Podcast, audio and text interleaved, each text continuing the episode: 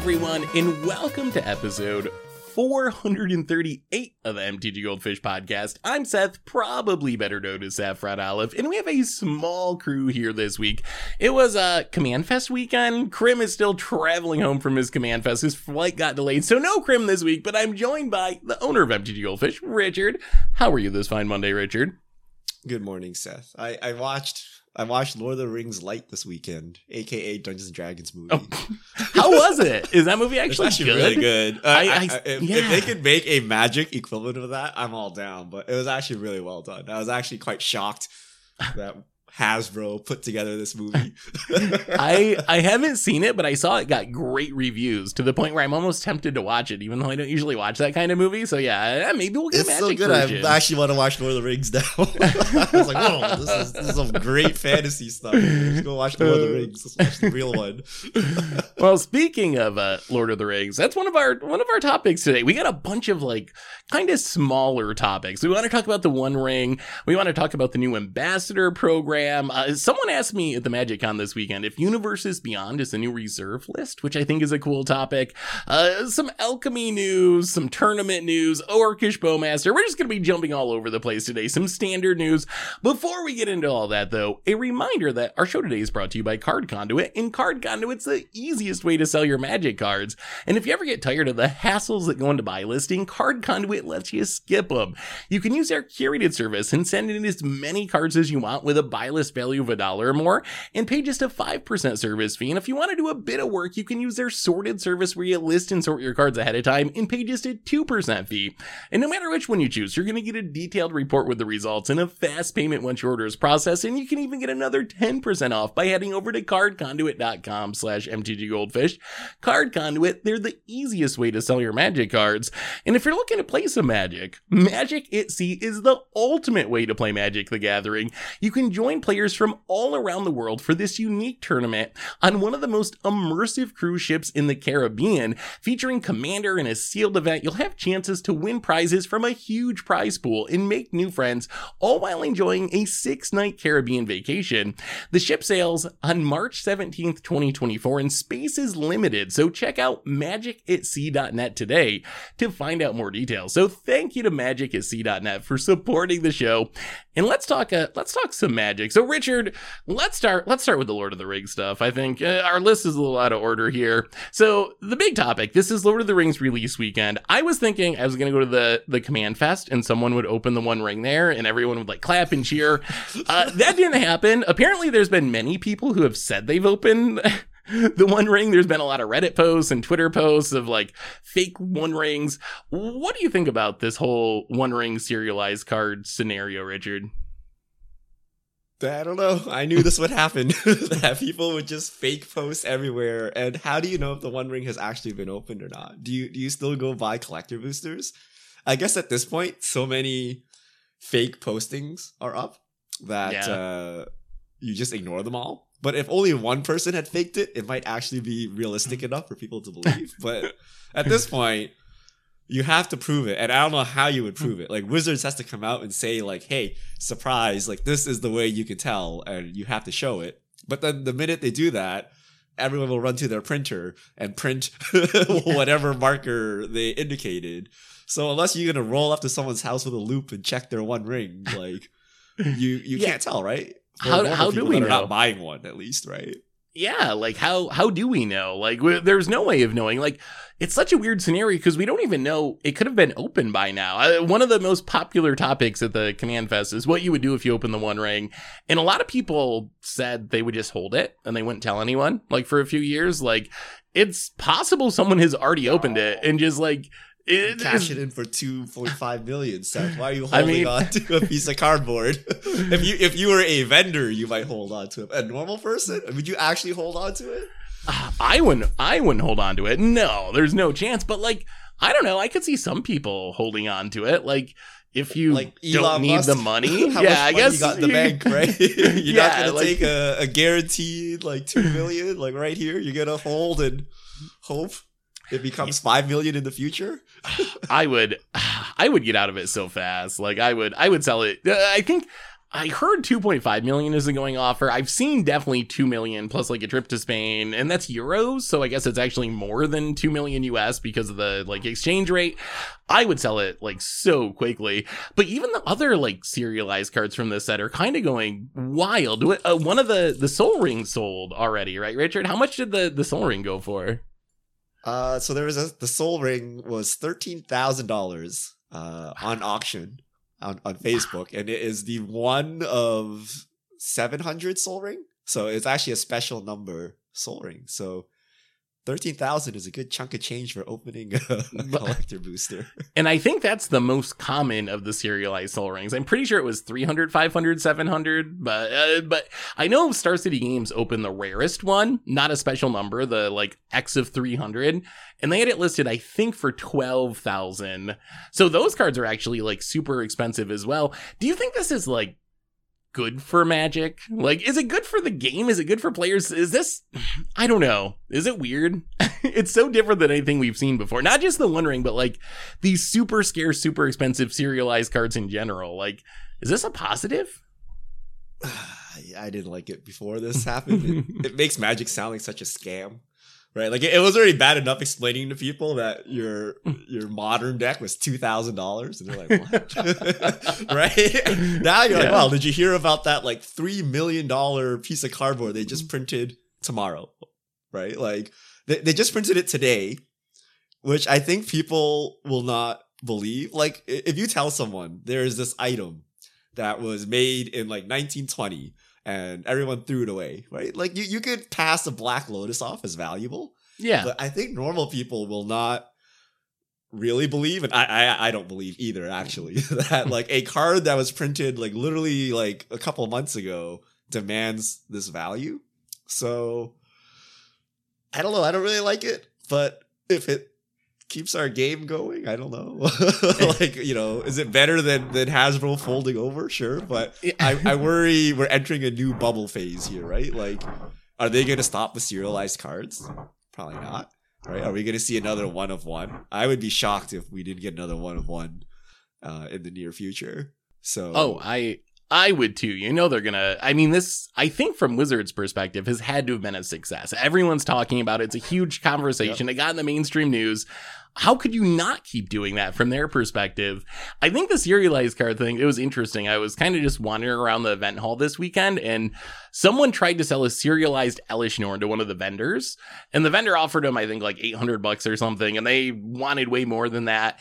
And the vendor, like, actually had a big conversation. It was like, I do not want to hold these cards. And I don't think players should want to hold these cards. It's something we've talked about in the past of like, they're going to keep printing the new cool thing. So even if Elesh Norn is like the hot new cool thing now, six months from now, there's going to be something else. There's going to be a one ring. There's going to be whatever is an Eldraine that's going to be the hot new cool thing. So long term, from the perspective of this vendor, at least, they see the serialized cards as like something. If you do open one, you should get out of them right away. Why the the getting's good and why the hype is hot because there's always going to be that next big hype thing. And I think that's actually pretty good advice. Like I don't know. Do you think this is a safe thing to hold on to? Like not even the one ring. Like would you hold on to serialized cards because they're you know never going to be printed again, or would you just get out of them?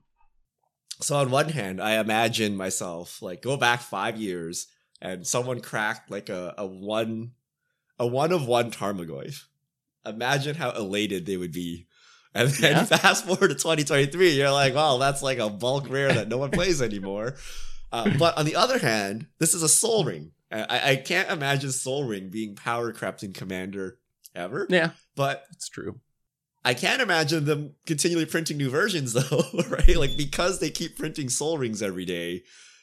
Like what's the next franchise that's hype? Like what if Star Wars comes to Magic and there's a one-on-one Star Wars Star Wars Sol Ring? Does that rival the Lord of the Rings Sol Ring? I don't know, yeah. right? What if there's like so Lord of the Rings is pretty high up on like nerd culture stuff. But yeah. you can imagine, like, what if there's a one on one Superman ring or something? I, I don't know, right? So they can keep doing these. and where, where would the one ring stack up over time? And how many. Either. So at the end of the day, like, LGSs are buying them or, or collectors are buying them to flip or something, right? But like how like at the end of the day, someone needs to actually want it. How many post Malones are there to buy your multi-million dollar one ring, right? Like if, if SCG buys it, they're buying it with the intent of selling it to someone, right? At a higher price, obviously. But like how many of those people are there? Are we gonna get Bill Gates and Elon Musk to start playing Magic the Gathering? like how who's buying all these? Yeah, how many how many Magic players are there that even would have the ability to buy a two million dollar Magic card? Like that's a very very you know one percent of the one percent type of situation. Yeah. I think it gets even worse with Magic, uh, Magic specific cards. Like, and we've kind of talked about this before, but I opened that Wurmcoil and I was pretty happy to get rid of that because I, there's no guarantee there won't be an even cooler Wurmcoil. Like the Kaladesh Invention Wurmcoil was like the most blinged out best version, and then they printed the serialized version. And even though they won't ever print that exact serialized version again, there could definitely be another Wurmcoil that's even rarer and even scarcer. Or like you said, maybe it goes Tarmogoyf and no one cares about Wurmcoil anymore because just because power crept out of the game. So yeah, I kind of lean towards I kind of lean towards just getting rid of them myself. Like if I open the one ring, I would I would be selling that so quickly. Speaking of finance stuff, Richard, something came up at the Magic Con that I think was interesting. Is someone said that they thought Uh, the Lord of the Rings set and these Universes Beyond cards are essentially the new reserve list.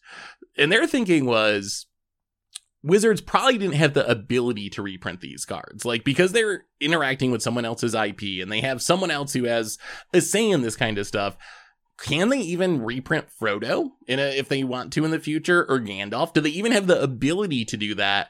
What do you think of that? Their theory was I should be buying these cards now because everyone loves Lord of the Rings, and I don't think Wizards can reprint these cards. So we have this new pseudo reserve list. Do you think that's an actual consideration? Like, should we be snapping off Lord of the Rings cards while they're cheap because they're going to be impossible to reprint? So, game ple- uh, game piece wise, Wizards has said that they can always print, you know, non IP uh, exclusive cards. So like you know they, they make the magic version of Frodo, but you, you probably don't want that, right? You probably want Yeah. real Frodo.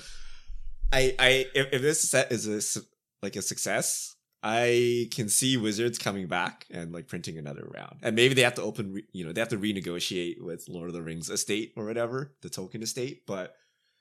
I imagine if this is a success, that we, we'll see more of it.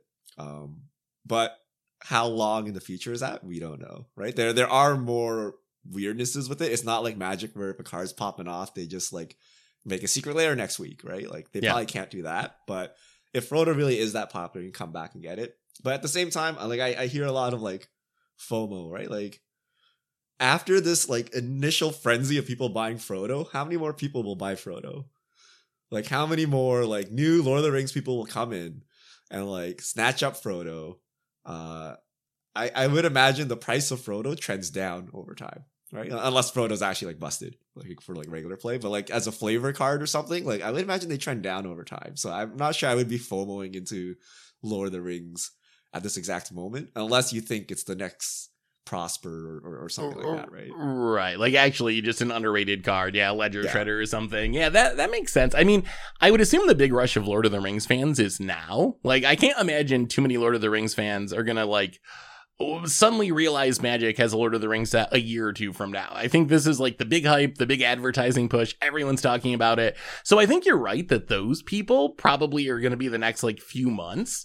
And then I think it's important to remember too, we already know there's a holiday release, which we don't even know what that is, but there's already some sort of like re-release happening around Christmas time or holiday season this year. So I would definitely wait until after that at least. Like I wouldn't be in a hurry to snap off these cards now because we already know there's a reprint on the horizon. So long term, I think it is true that these cards are going to be difficult to reprint.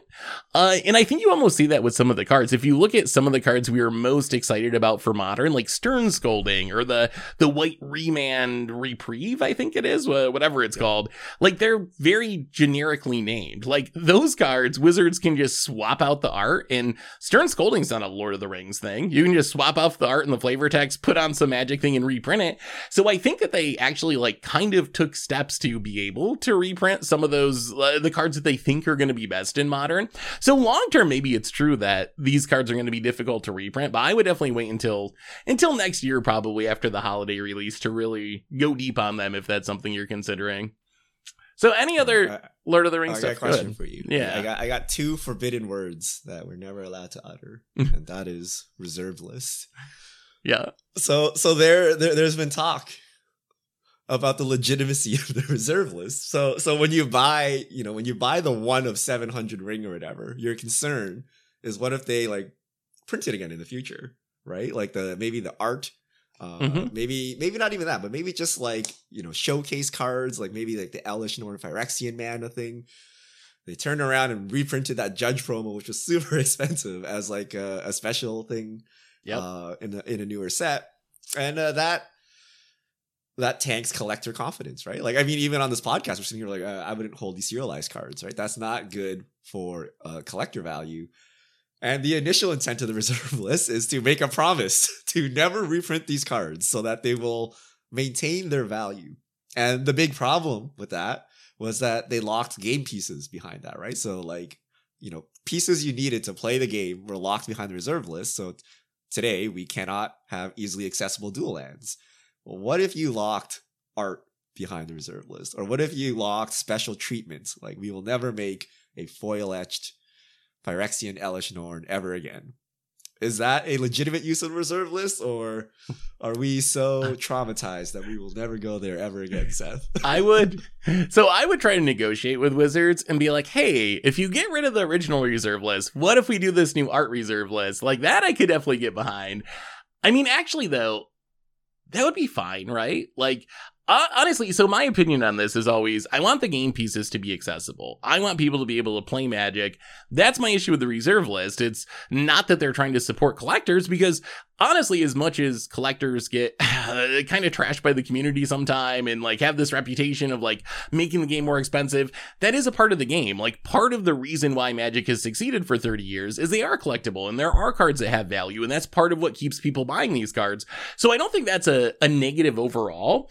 I would be 100% fine with a art reserve list or a special foil treatment reserve list or like secret lair reserve list. If they want to take specific pieces of art, that's perfectly fine. Actually, I think that would be probably a positive in a lot of ways assuming wizards would make sure that the like the base version the cheap normal version was accessible for people to play if they want to make thousand dollar Phyrexian Elesh Norns as long as there's a five dollar Elesh Norn that I can jam in my commander deck go for it by all means upon further thought, this is a, probably a bad idea because so when you introduce this, there's going to be a lot of like pushback and who like, oh, reserve list is back, right? There are people a lot of confusion, and I'm not sure the payoff is worth it because yes, you guarantee that there's no further printings of Elesh Norn, but you can't guarantee Elesh Norn is meta.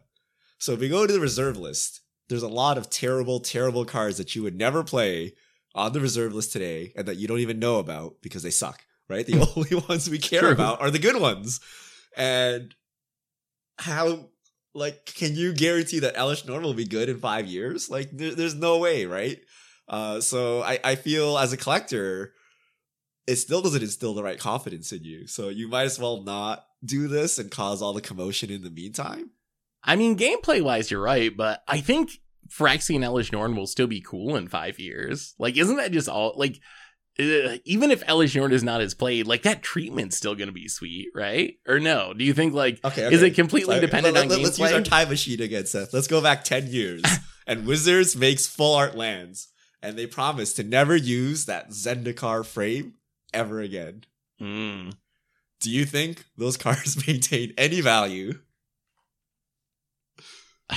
So wait, right? so would this they, be they? they've come a long way now, right? Everything is full art now. There's like many frames. There's many different foiling treatments, right? So just a plain Jane foil, you know, full art land from Zendikar using that exact frame is no longer special. So I yeah, that's that is very true. I mean, are we wrapping? but at the time it was so special, right? At It the time, was. it was like ooh. But now there's so many different versions, and that's kind of what we were talking about with like the Wurmcoil thing and the serialized cards. Like, sure, maybe they won't reprint that exact version, but that doesn't mean they won't reprint an even cooler one or a slightly different one. Which maybe does that mean serialized cards are the best way to instill this confidence? Like, is that the most wizards can do? There are only 300 of this in existence. There will never be more of these.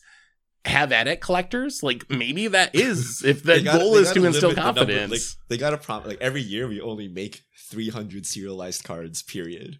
Mm. right? Because be- if they if they start adding serialized cards in every set or something, you're like, well, this is not special anymore.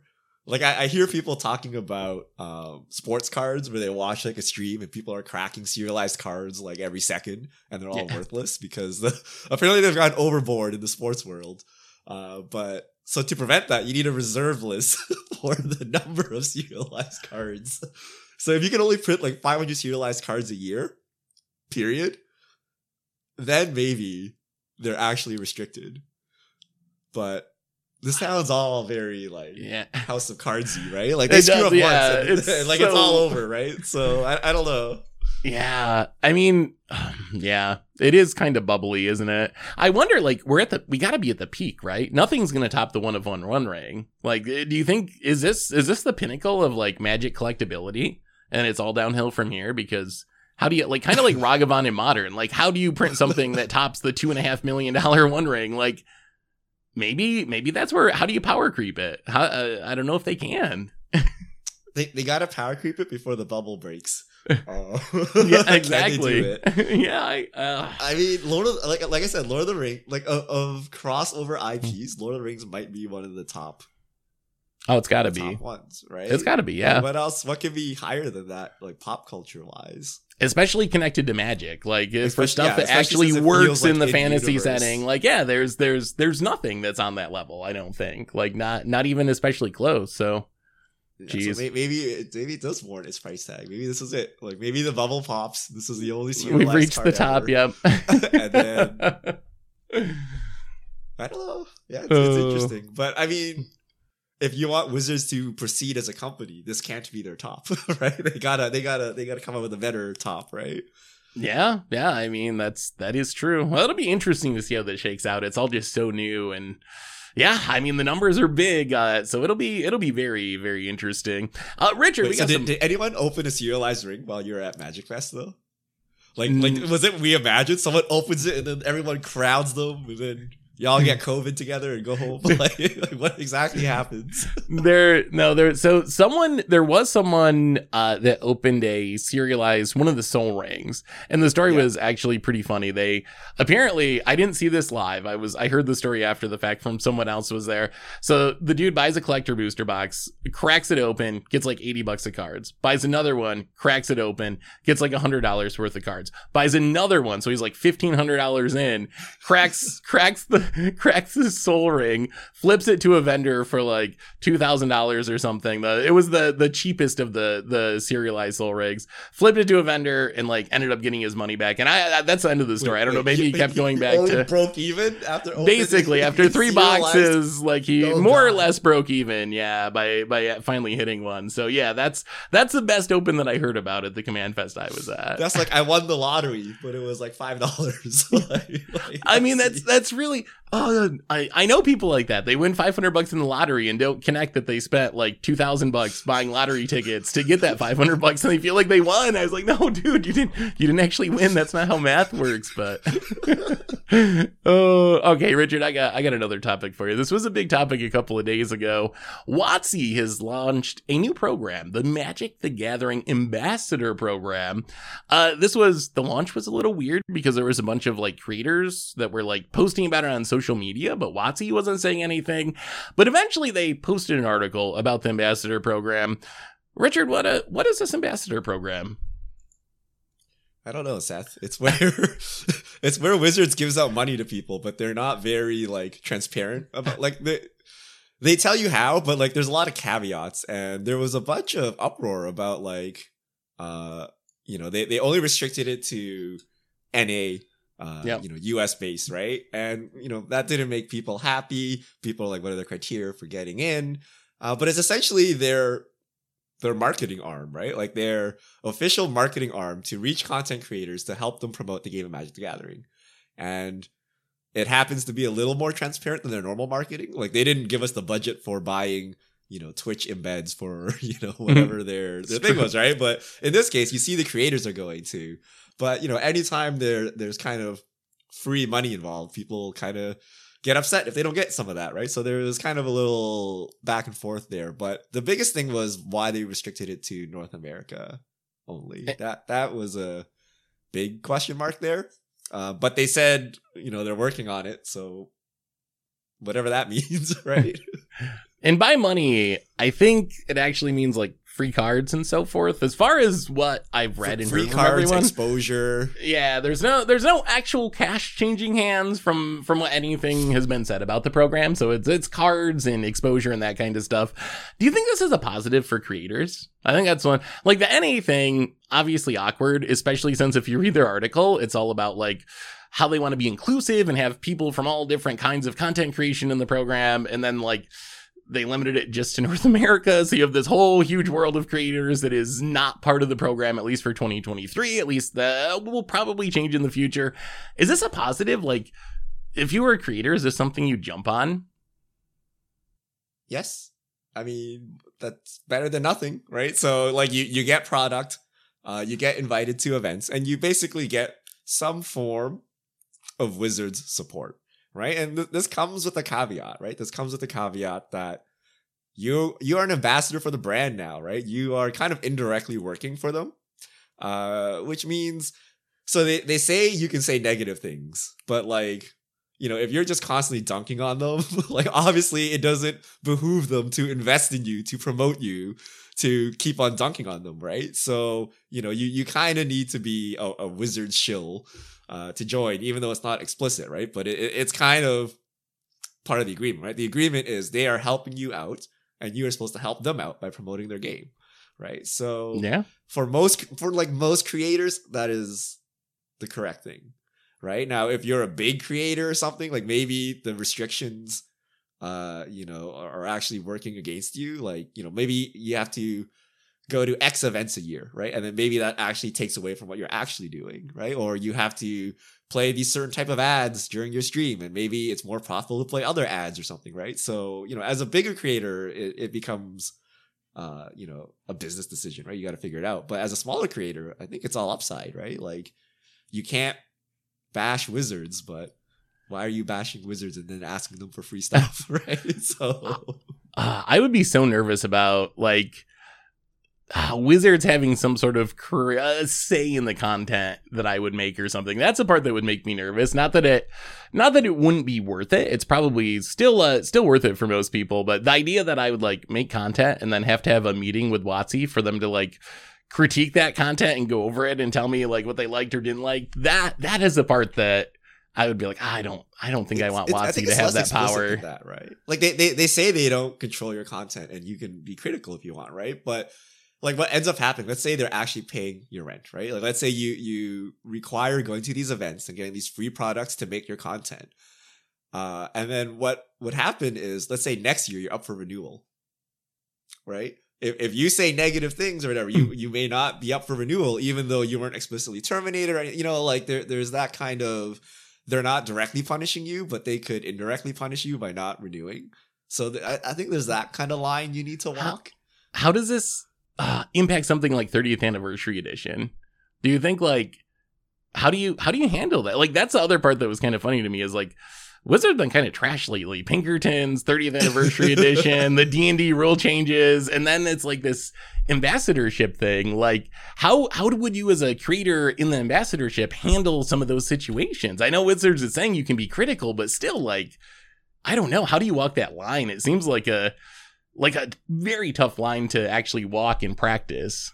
You walk the line with everyone else. herd herd protection. If everyone in the ambassador pro- uh, program like trashes on 30th anniversary, they can't You're probably fire safe. everyone. Yeah. Right?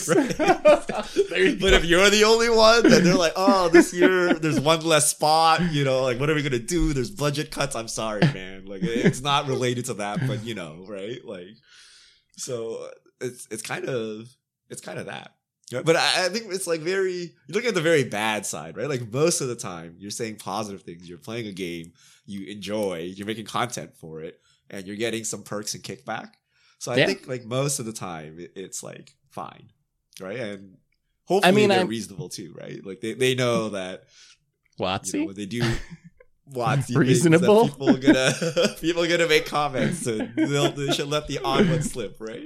yeah. I mean, I'm I'm thankful to see WotC supporting the creator community. Like, I I don't know about the details. It's not. I don't think I would personally want want to have to deal with it because I just like being able to say what I want to say and I have to think about it. But uh, I'm glad to see Wizards doing something because there are a lot of people that spend a lot of time and a lot of effort to like support the game and grow the game and make great content. And I'm really happy for all those people that are being able to get this official support. And like when it comes down to it, like uh, being able to pay their rent potentially, like all that stuff is like uh, very, very helpful. So I'm glad to see like some concrete steps towards supporting the creator community, even if I have some some questions about the details, which are still a little bit a little bit sketchy, hasn't been fully fleshed out, but.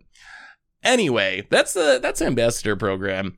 Oh, Richard, so this is a topic that came up on the Arena subreddit this week, and it's become timely again because of the Lord of the Rings set. So, Lord of the Rings is uh, going to Arena, but it's only legal in Alchemy and then Historic. And so the question is, why do so many players dislike Alchemy? Like, so we're a year and a half into into Alchemy. Why why is alchemy? Just as a refresher, because one of the themes of this Lord of the Rings that is new players coming into the game. That was another one of the next question actually. What do you say to new players who are coming into the game? Because we have a lot of people that are like, I, I love Lord of the Rings, I want to check out Magic. I played Magic 20 years ago. This Lord of the Rings set caught my eye. I want to try it again. So uh, why why is alchemy such a controversial thing in the Magic community? If we knew the answer to that, we could fix Magic Arena sets. So, so, so one thing is old time Magic players hate change, right? And- That's true. and so that that's one aspect. Like the online community is a lot of like kind of enfranchised Magic players, and you know they complain about everything. Uh, that's just part of the community. So I think part of it is that. But for me personally, it's how poorly designed alchemy seems to be. Like it, it seems to be like this bolt-on project that they did for like two weeks after each set release. Hmm. Whereas like Magic as a whole, like there should be a lot of testing, a lot of design, and it should be fluid. But just the way they rolled it out, it just seems like they made digital cards for the sake of making digital cards, and then they slapped them on and called it a day. Uh, like how how can you create a paper set and then like tack on alchemy afterwards, and then also adding like weird mechanics that don't really seem to help. So that's personally why I don't like it. Uh, other than that, I don't know, like the economy thing. Maybe like, Yeah. they don't want to do another format. Uh, people don't even like standard, so why would you like alchemy? Right? there's there's like that part of it too. There's there's many parts of it, but at this point, I feel it's kind of doomed just from general opinion. Uh, so even if it actually is good, uh, let's say the next set is actually really good alchemy wise. Like I, I think the the stain on the name of alchemy has already done it in, and that people will not play or try it anymore. It needs So- it needs a rebrand or something at this point. I think it's just it, it's been it has such a such a negative reputation with uh, a big portion of the community that yeah it's it's gonna be hard to actually get it back. I think you actually mentioned most of the big things. Uh, people don't like how it impacted historic. That was a big one. I will also say I feel like it's kind of failed at its original goal. Like when we first heard about alchemy and when people were hyped about it, kind of the idea was it was gonna be standard, but like fixed because it was going to change and we'd rebalance stuff all the time. But in practice, it seems like what's happened is it's like sort of standard, but it has these really, really pushed uh, digital only cards that are in standard that tend to like rise to the top of the format. And those cards end up being really expensive. And then the rebalancings have most of the time been like, here's this limited archetype, like ninjas or something, that we're going to take like some random commons and make them better. And those changes don't actually like often make those archetypes good enough to see play anyway. So I think it's kind of failed at its original goal, which was to be this like constantly changing, evolving, rebalancing, like Hearthstone or some of these other games where you're constantly getting these huge nerfs and buffs. If the card's too good, you just like crush it with a nerf and move on to the next thing. Uh, and you do that process like monthly or whatever. I don't think Alchemy's really, really hit that. Like you get the Alchemy releases, but then the rebalancings and stuff are pretty tepid. They are, don't actually change the meta. So I feel like it's uh, maybe it's just a like you said, maybe it's not well thought out. Maybe there's not enough effort being put into it. But I feel like the idea was good. The idea of like a standard for arena that changes more often was good, but I feel like it hasn't really hit that mark in practice. So on top of the economy and historic issues and all that stuff, I don't even know if it actually did what it was setting out to do, really. Al- Also, they, they execute it poorly, right? They should never give players a choice, right? Like it, it should never be alchemy or standard. They, they should have just flipped it all to alchemy if they truly believed alchemy was the future because Ooh. people don't like change, right? Like anytime, take favorite website you you peruse. Anytime they update the user experience, everyone complains and moans. And if you gave them the choice, they would always use the old one, and then we'd be stuck in like Craigslist era UIs for every website we used, right? If you let viewers decide, you know, if you let users decide what they want, right? But you know, most of the time, if you do it correctly, after the transition period, which is kind of bumpy, right? People are like, oh yes, right? You you've used like the last 10 years of design knowledge and have improved my experience, right? Good job, right? Uh you, you remember Seth when we switched from Magic Arena or Magic Oh. Online to Magic Yep. Arena? So many complaints. So Yep. many complaints. Even though we knew it was the future, it was better and everything, right? But it's just how transition periods work. So Yeah. by giving the option to stick with standard, most people just stick with standard. So they really should have just forced us all onto alchemy and made sure alchemy was like rock solid. Like it was actually the future of magic. And then I think we live in a digital only world. But by giving us these yeah. two modes, people just stick with standard and then complain about the new thing and then it sticks over time and then here we are, right?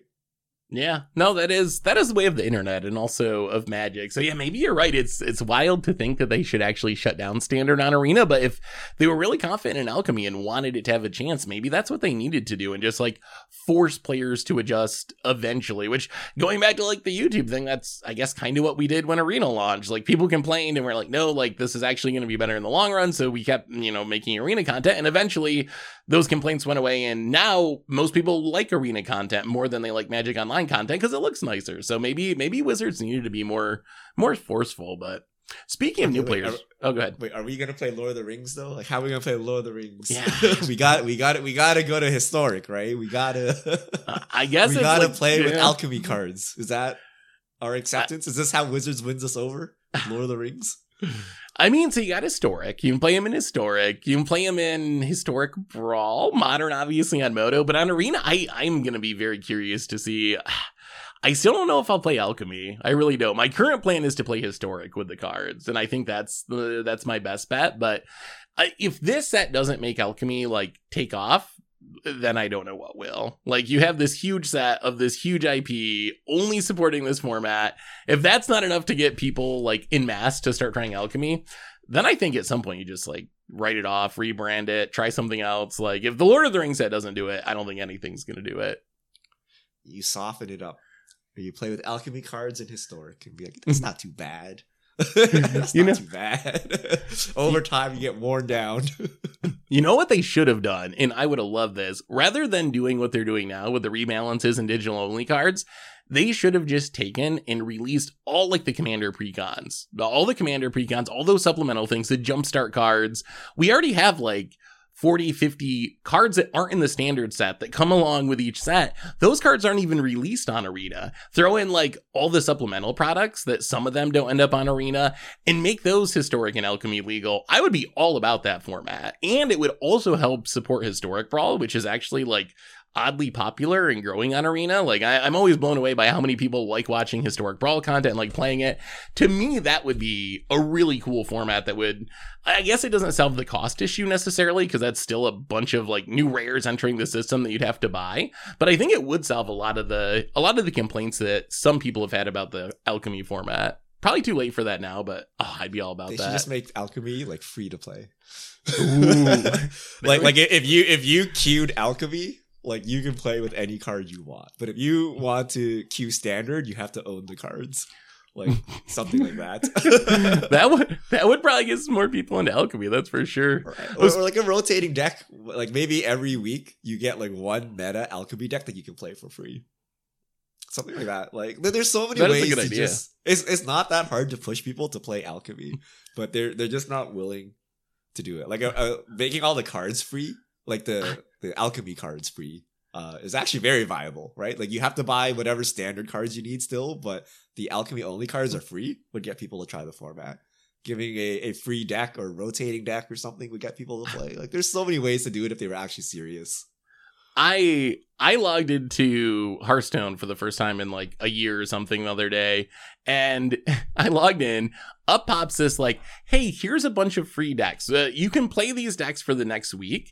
Figure out which one you like the best, and we will give you the deck. And I know we have like the new player decks or whatever on Arena, but these like had legends. They had the full on like they were not quite meta, but they were definitely better than like challenger decks in Magic as far as like how tier they were. They were actually like pretty competitive decks, and it was just like, hey, you haven't been here for a while. We're gonna give you a deck because we would like you to keep playing our game, and we know notice you haven't been here in a while why can't we do something more like that? Like that, to me, I was like, wow, I might actually play Constructed Hearthstone because you're just giving me this legit deck to play. Why would I not try it?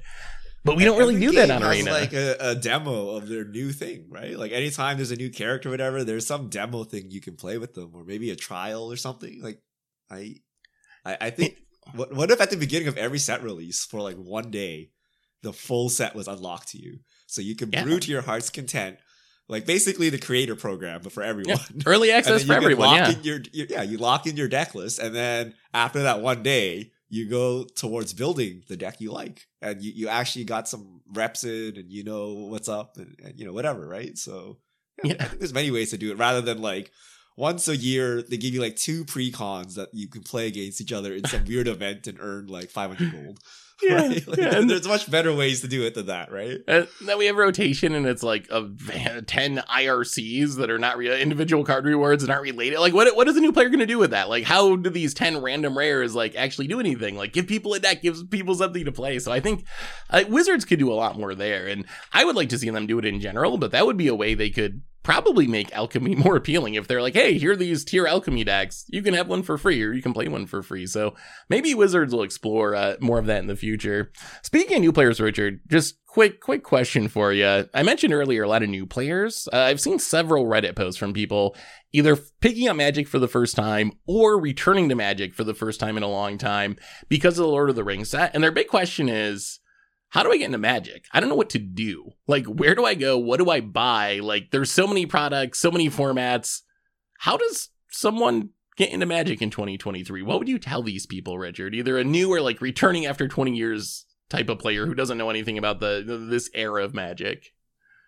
You go buy a commander pre-constructed deck created in the last year or so, and then go to your LGS on Commander Night and jam games. I think, I think that's the true experience, right? The the alternate path is you download Magic Arena, but like it's so bad. Like it's not like when, when you go the commander path, you're kind of playing the same game as everyone else. If you download Magic Arena and go free to play, you are not playing the same game as No. everyone else, right? And you need to know exactly what you're doing to get to the end state. So I think Commander Precon uh, is good, and then you have a basis to start upgrading, and you know you get to see other decks every week, and then you can figure out what you like and stuff like that. So I think I- it's got to be Commander, right? I wish I could recommend standard. I wish the answer was like a standard challenger deck, and then you go to your LGS and learn standard. It's wild to me that a hundred card singleton format with cards throughout 30 years of Magic's history is actually like the best way to introduce someone to the game because Commander is just such a huge format and you have so many cards and so many unique rules. Like a lot goes into it, but I think you're right. Like that's how I taught my little nephew to play was with Commander decks. Get a precon deck and teach him how to play Magic. I think that would be the the way to do it, and doubly so if you're doing this because of Lord of the Rings. Like, where else are you gonna play it in paper? You're gonna jump into modern? Like, that's a big jump for someone to like try to make your Lord of the Rings card work in modern. Is something I'm not sure I'll be able to do for Against the Odds and making content. Like, I would not recommend that to someone just joining the game. But you can definitely pick up a Lord of the Rings precon and go to a Commander event at your LGS and like have a blast and have people teach you. Go to a Magic Con or a Command Fest. Like people there, I played against some some very new players this weekend who are just learning the game, uh, and it was awesome. And people are like super helpful and walking them through it. So. I think you're right. I think that's the direction I would point people to. As much as I Is wish there limited was another the path, but limited used to be an answer for people.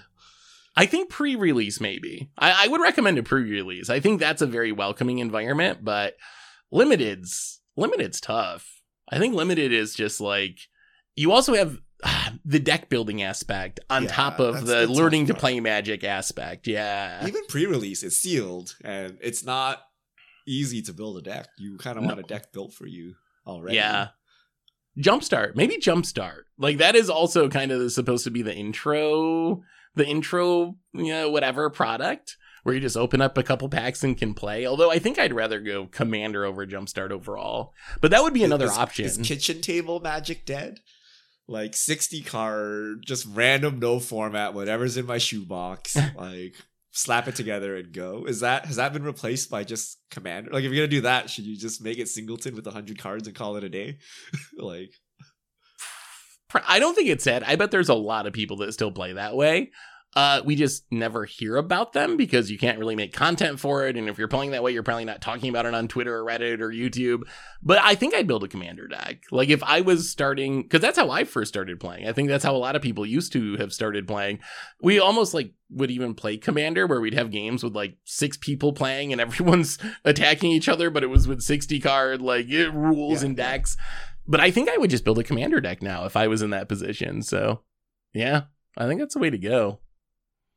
Ooh, all right. Speaking of limited, Richard, Wizards announced a, a big paper tournament this weekend. Uh, there's been some talk about Paper Magic coming back. I was thinking it was going to be standard, but it's actually limited.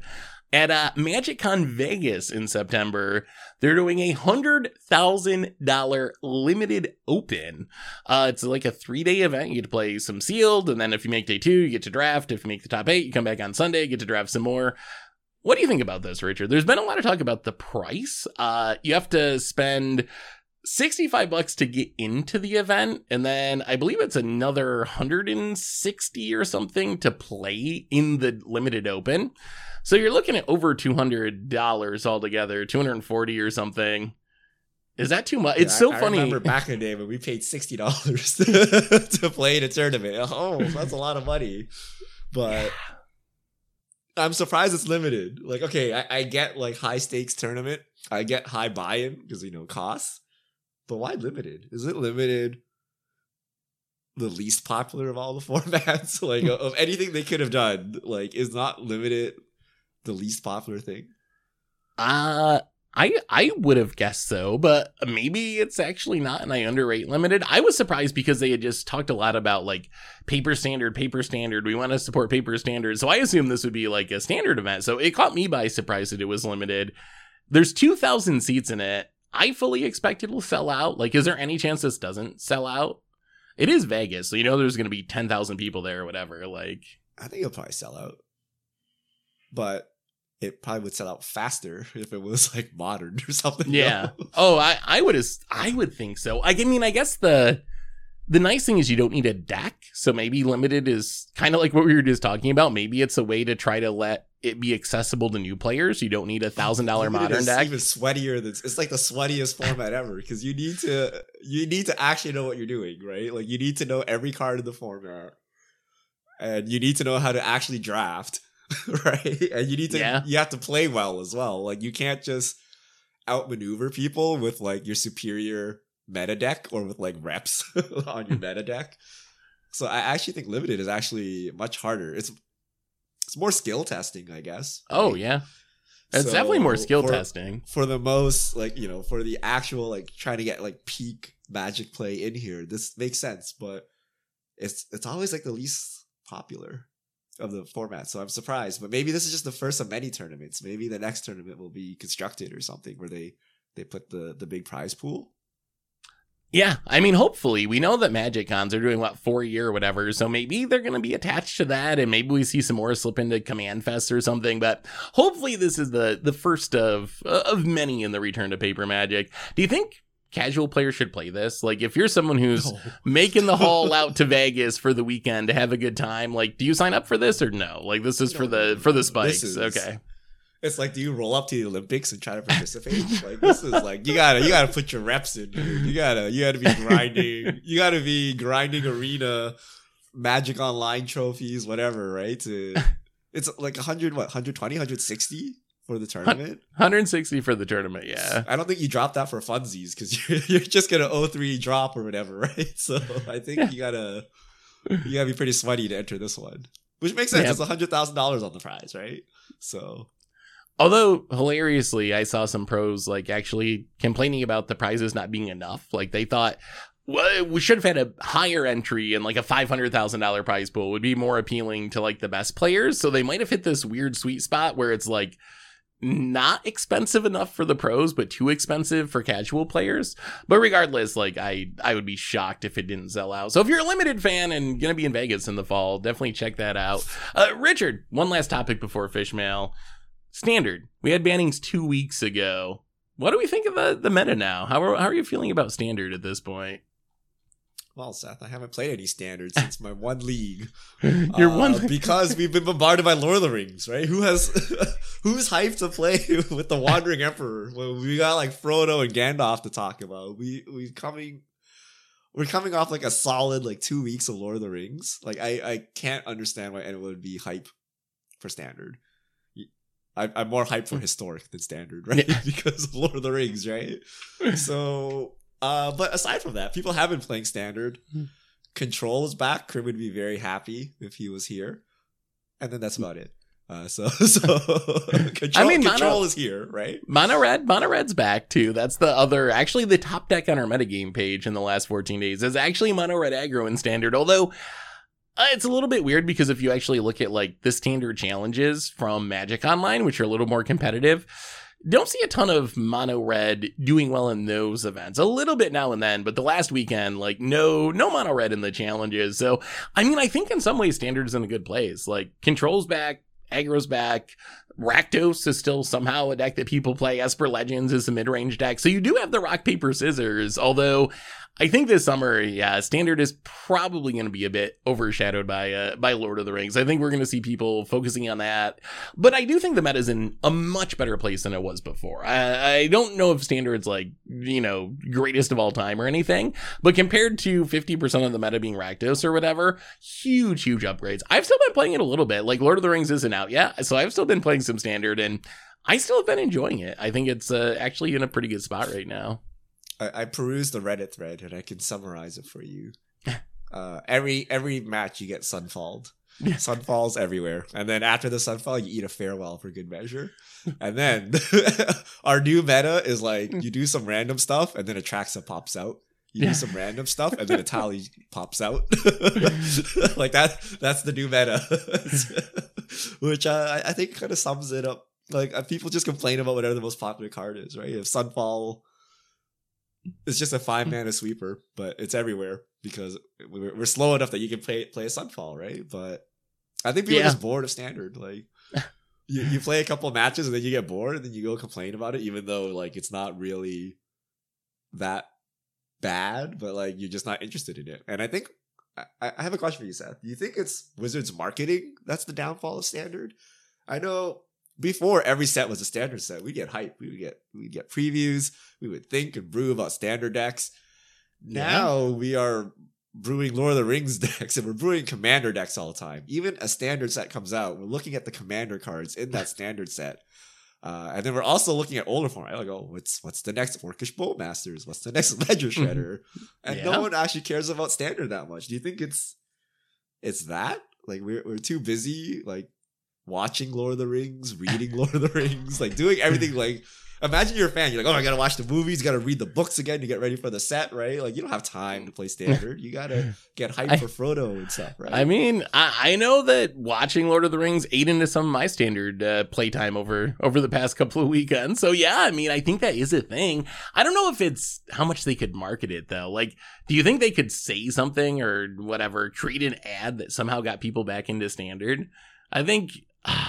I mean, I guess they could push it more, and I think they're starting to do that. But I think it's really like just so many so many other factors but a big one is commander like commander is just super super popular and eh, we're just talking about that's the easiest way to get into the game why would you spend your time trying to play a format where you're going to get sunfalled every game when you could you know build a cool hobbit commander deck and like have some drinks with your friends and have fun playing it so i i don't know if there's really any advertising or messaging wizards can do that would that would really change the fact like standard's not bad right now and people are still complaining about it so i don't know if if that's where we're at that's i don't know what they could really do Stand, standard's always good for the first like two weeks after release. and then it's over, and then it's over.